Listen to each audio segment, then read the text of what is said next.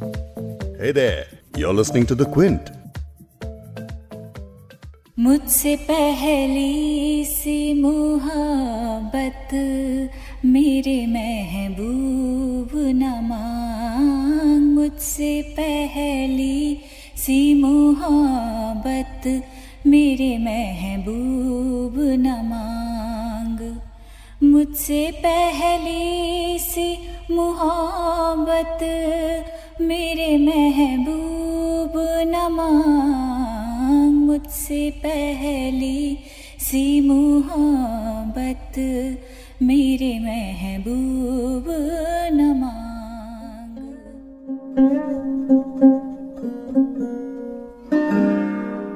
ये फैज अहमद फैज की गज़ल जो मैं अभी गा रही थी, वो नूर जहाँ ने ऑलमोस्ट ऑलमोस्ट फैज से छीन ली थी।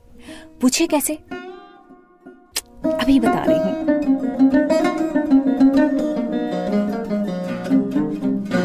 द क्विंट और क्विंट हिंदी पर आप सुन रहे हैं नूर जहाँ स्पेशल पॉडकास्ट मैं हूँ फबीहा सैयद। नूर जहाँ जो 21 सितंबर को पंजाब के कसूर शहर में 1926 में पैदा हुई, उन्होंने पार्टीशन से पहले बॉम्बे में कई सारी फिल्म्स की और उनकी फिल्म्स को सब कॉन्टिनेंट की शुरुआती फ़िल्मों में बड़ा ही अहम दर्जा दिया जाता है। उन फ़िल्मों से मेरा मतलब है लेट 1930s और 40s की फ़िल्में। ये वो दौर था जब हिंदी सिनेमा की पहली टॉकी, आलम आरा 1931 में आ चुकी थी। वरना उससे पहले फ़िल्मों में साउंड नहीं होता था। साउंड के नाम पर जब पर्दे पे फ़िल्म चला करती थी तो सीन्स के हिसाब से, जैसे जैसे सीन्स बदलते थे तो उसी के हिसाब से सिनेमा हॉल में पर्दे की साइड में एक लाइव ऑर्केस्ट्रा हुआ करता था, जो म्यूज़िक प्ले करता था। तो जो भी सिंगर हुआ करता था उस वक्त, वो उसी हिसाब से फिर लाइव गाना गाता था।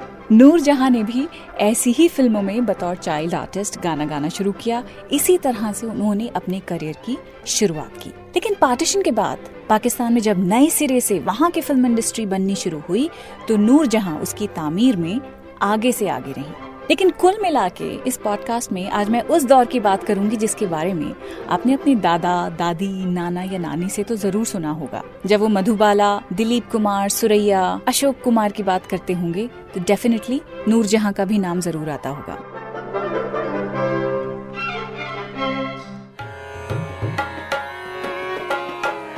इस पॉडकास्ट में उस दौर को और नूर जहाँ को याद में अकेली करने वाली नहीं हूँ। मेरे साथ राइटर यतेंद्र मिश्रा भी होंगे जो मलिका तरन्नुम, यानी कि क्वीन ऑफ़ मेलेडी नूर जहाँ का रिश्ता, उनकी दोस्ती नाइटिंगेल ऑफ़ इंडिया यानी लता मंगेशकर के साथ कैसा था, उसके बारे में बताएँगे। लेकिन पहले वो बात तो पूरी कर लें जिसकी मैंने पॉडकास्ट की शुरुआत में बात कही थी।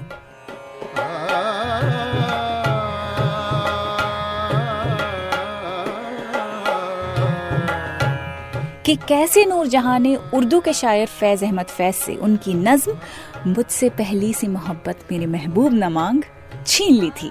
हुआ ये था कि 1951 में फैज अहमद फैज को उस वक्त पाकिस्तान में लियाकत अली खान की सरकार को गिराने की नाकाम कोशिश में अरेस्ट कर लिया गया था। अरेस्ट भी उन्हें उनकी इनकलाबी शायरी की वजह से किया था। खैर, जब वो रिहा हुए तो उनके घर पर महफिल जमी, जश्न हुआ, दोस्त अहबाब सब जमा हुए। उनमें नूर जहाँ भी थी। अच्छा जब फैज जेल में थे तो रेडियो पर वो नूर जहाँ की गजलें सुना करते थे। तो उन्होंने उस वक्त महफिल में, दावत में नूर जहाँ से रिक्वेस्ट की कि, भाई, कुछ गाइए आप। तो बिना किसी म्यूजिकल इंस्ट्रूमेंट के, बिना किसी अकम्पनिस्ट के नूर जहाँ ने on the spot Faiz Ahmed Faiz की नज्म, मुझसे पहली सी मोहब्बत मेरे महबूब न मांग, वहीं पे कंपोज की। और उसके बाद से फैज अहमद फैज ने यही बात कही कि इस नज्म को जिस तरह नूर जहानी गाया है, जिस धुन में गाया है, उस तरह फैज खुद भी नहीं गा सकते। यहाँ तक कि बाद में किसी दूसरी महफिल में जब किसी ने फैज अहमद फैज से रिक्वेस्ट की कि भाई आप अपनी वो नज्म तो पढ़िए तो उन्होंने साफ़ मना कर दिया और ये कहा कि भाई अब ये नज्म हमारी नहीं रही है। अब जाके नूर जहाँ से सुन लीजिए। तो ऐसी थी नूर जहाँ जिन्हें प्यार से और बहुत ही मोहब्बत से, बहुत ही अदब के साथ मैडम नूर जहाँ भी कहते हैं। कभी किताबों में फूल रखना, कभी दरख्तों पे नाम लिखना, कभी किताबों में फूल रखना, कभी दरख्तों पे नाम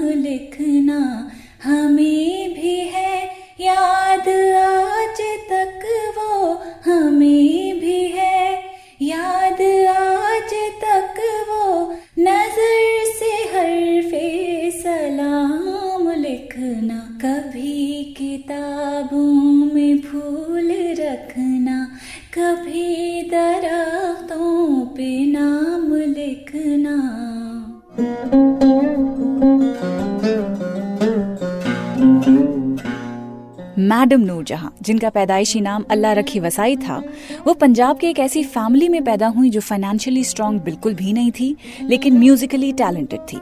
तो नूरजहां की माँ ने उनको बचपन ही में हिंदुस्तानी शास्त्रीय संगीत के पटियाला घराने में म्यूज़िक की फॉर्मल ट्रेनिंग लेने के लिए उस्ताद बड़े गुलाम अली खान के सुपुर्द कर दिया। तो उनके ट्यूटिलेज में उन्होंने अपनी इस कला को निखारा प्रैक्टिस की, और अब जब ठुमरी, ध्रुपद, ख्याल गाने की अच्छी ट्रेनिंग उनकी हो गई तो उनकी फैमिली उन्हें लेकर कैलकाटा चली गई, जहाँ बतौर चाइल्ड आर्टिस्ट उन्होंने फ़िल्मों में गाने भी गाए और एक्टिंग भी की।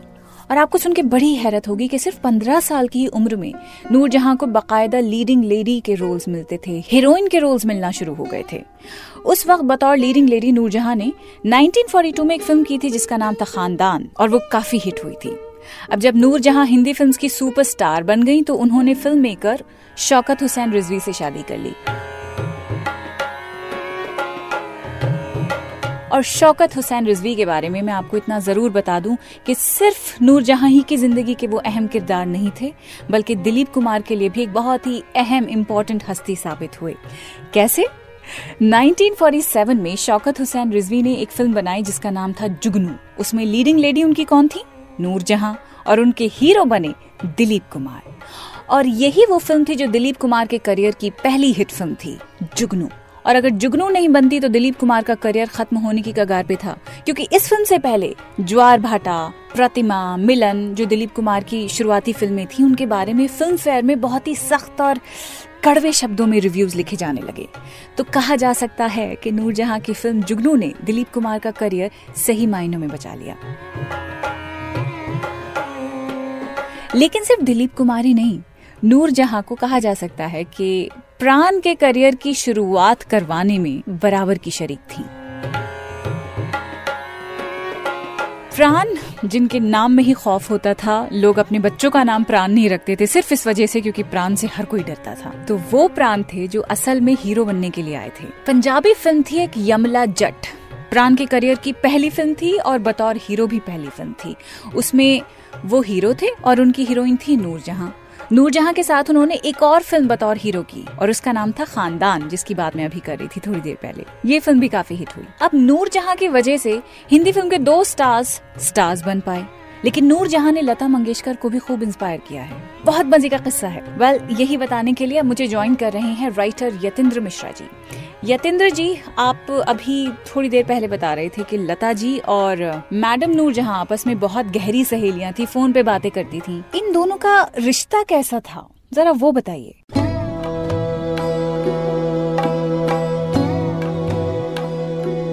ये बेहद खूबसूरत बात है कि लता जी और नूरजहां में बहुत अच्छा संबंध था। वो उनको बहुत आदर देती थी। खुद मेरी किताब जब मैं लिख रहा था और लता जी से बात चल रही थी लगातार छह सात साल, जब भी मैं किसी पार्श्व गायिका के बारे में बात करता था तो सबसे ज़्यादा आदर से भर के हुए नूरजहां के बारे में बात करती थी। बड़ी माँ के सेट पर किस तरह से वो उनसे बर्ताव करती थी, कैसे उनको प्यार करती थी। लता जी को एक व्हाइट लिनन का परफ्यूम बहुत पसंद था। सबसे पहले उन्होंने नूरजहां को लगाया हुआ उसको देखा। तो उन्होंने कहा बहुत ही सुंदर महक है। तो बोली, मैं तुम्हें मंगा के दूँगी। तो वो उनको व्हाइट लिनन मंगा के देती थी। एक बार लंदन गई लता जी तो उनके घर मिलने गई, साथ में खाना खाया। जब वो उनको छोड़ने आई लिफ्ट में तो उन्होंने कहा, लता, तुम्हारी वो गाना बहुत मुझे पसंद है ए दिल नादा राजिया सुल्तान का। क्या उससे बेटा गुनगुना सकती हो? उन्होंने कहा, क्यों नहीं, मैं आपके लिए बिल्कुल गा सकती हूँ। और उन्होंने लिफ्ट, जब तक वो नीचे आए, तब तक वो उन्होंने ए दिल नादा गाकर सुना दिया और बहुत खुश हुई, बहुत आशीर्वाद दिया।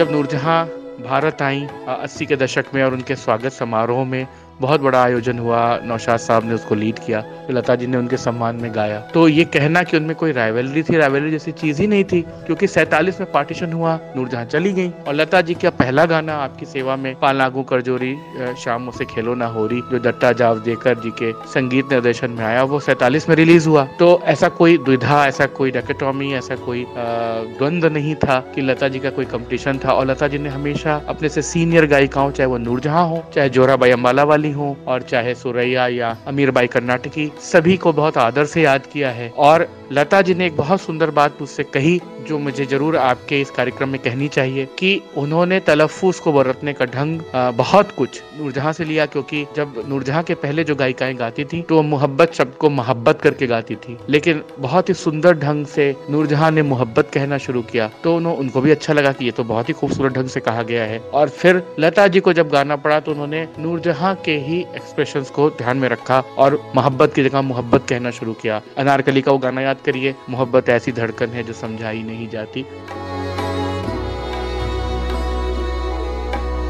चालीस का दशक अगर नूरजहां के अवदान का बहुत बड़ा भारतीय संगीत में एक बड़ा नाम है, जहाँ पे वो अनमोल घड़ी जैसी फ़िल्में गा रही हैं और तमाम सारी फ़िल्मों में गा रही हैं, बड़ी माँ में गा रही हैं। तो बहुत ही खूबसूरत ढंग से उन्होंने अपने सब काम किए। वही मुकाम बाद में पचास और साठ और सत्तर के दशक में लता जी का रहा। दोनों गायिकाएँ, बड़ी गायिकाएँ हैं, अमर गायिकाएँ हैं और मुझे लगता है कि लता जी सिर्फ़ भारत में ही नहीं, नूरजहां सिर्फ़ पाकिस्तान में ही नहीं, दोनों ने दक्षिण एशियाई देशों में, जहाँ कहीं भी भारतवंशी लोग हैं या दूर अमेरिका में, इंग्लैंड में और तमाम यूरोप में भी अपना दमखम बनाए रखा है, अपना मैार बनाए रखा है। लता जी अमर हैं और उसी तरीके से नूरजहां अमर हैं। और लता जी हमेशा कहती हैं कि मैंने तमाम सारी बारीकियाँ नूरजहां से सीखी।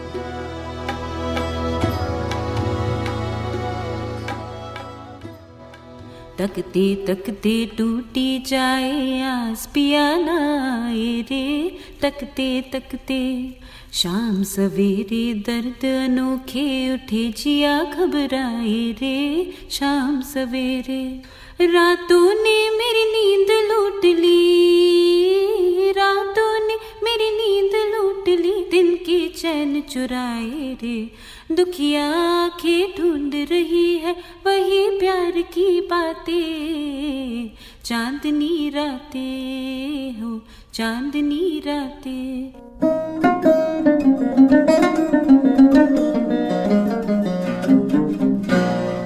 दुपट्टा नाम की एक फ़िल्म थी जो पाकिस्तान में जाके उन्होंने बनाई थी। हीरोइन भी थी और उसमें गाना भी गाया था। और चांदनी रातें उसी फ़िल्म का गाना है, जो अभी आपने सुना मेरी कॉलीग उर्मी की आवाज़ में। नूर जहाँ, जिनके बारे में उर्दू के लेखक सादत हसन मंटो ने एक स्केच लिखा था, जिसका नाम था सुरूर जहाँ। उसमें वो लिखते हैं,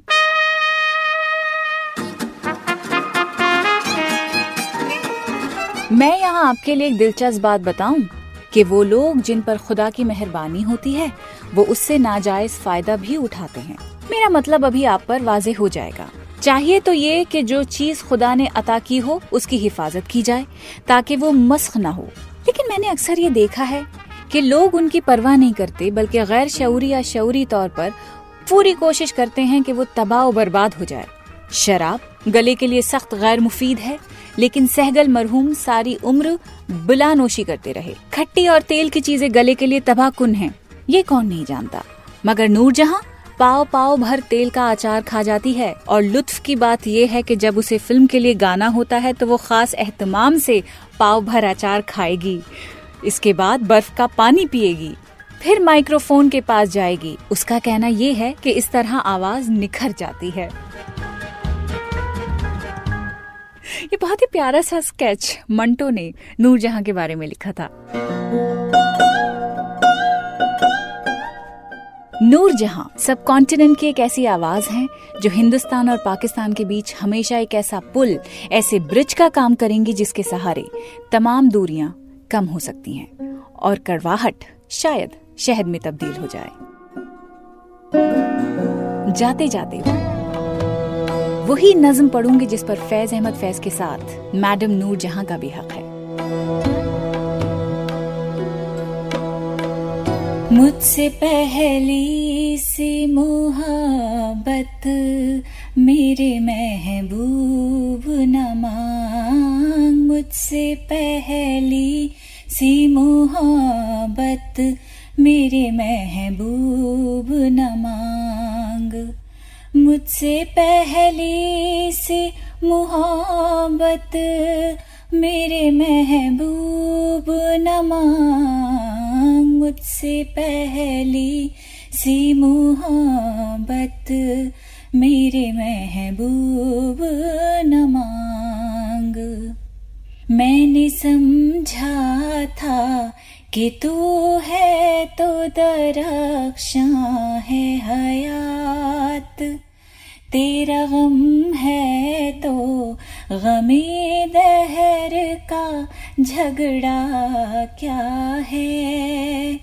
तेरी सूरत से है आलम में बहारों को सबा तेरी आँखों की सिवा दुनिया में रखा क्या है तेरी आँखों की सिवा दुनिया में? रखा क्या है तू जो मिल जाए तो तकदीर निगो हो जाए? यूँ मैंने फकत चाह था, यूँ हो जाए। आ मुझसे पहली सी मोहब्बत मेरे महबूब न मांग। मुझसे पहली सी मोहब्बत मेरे महबूब न मांग।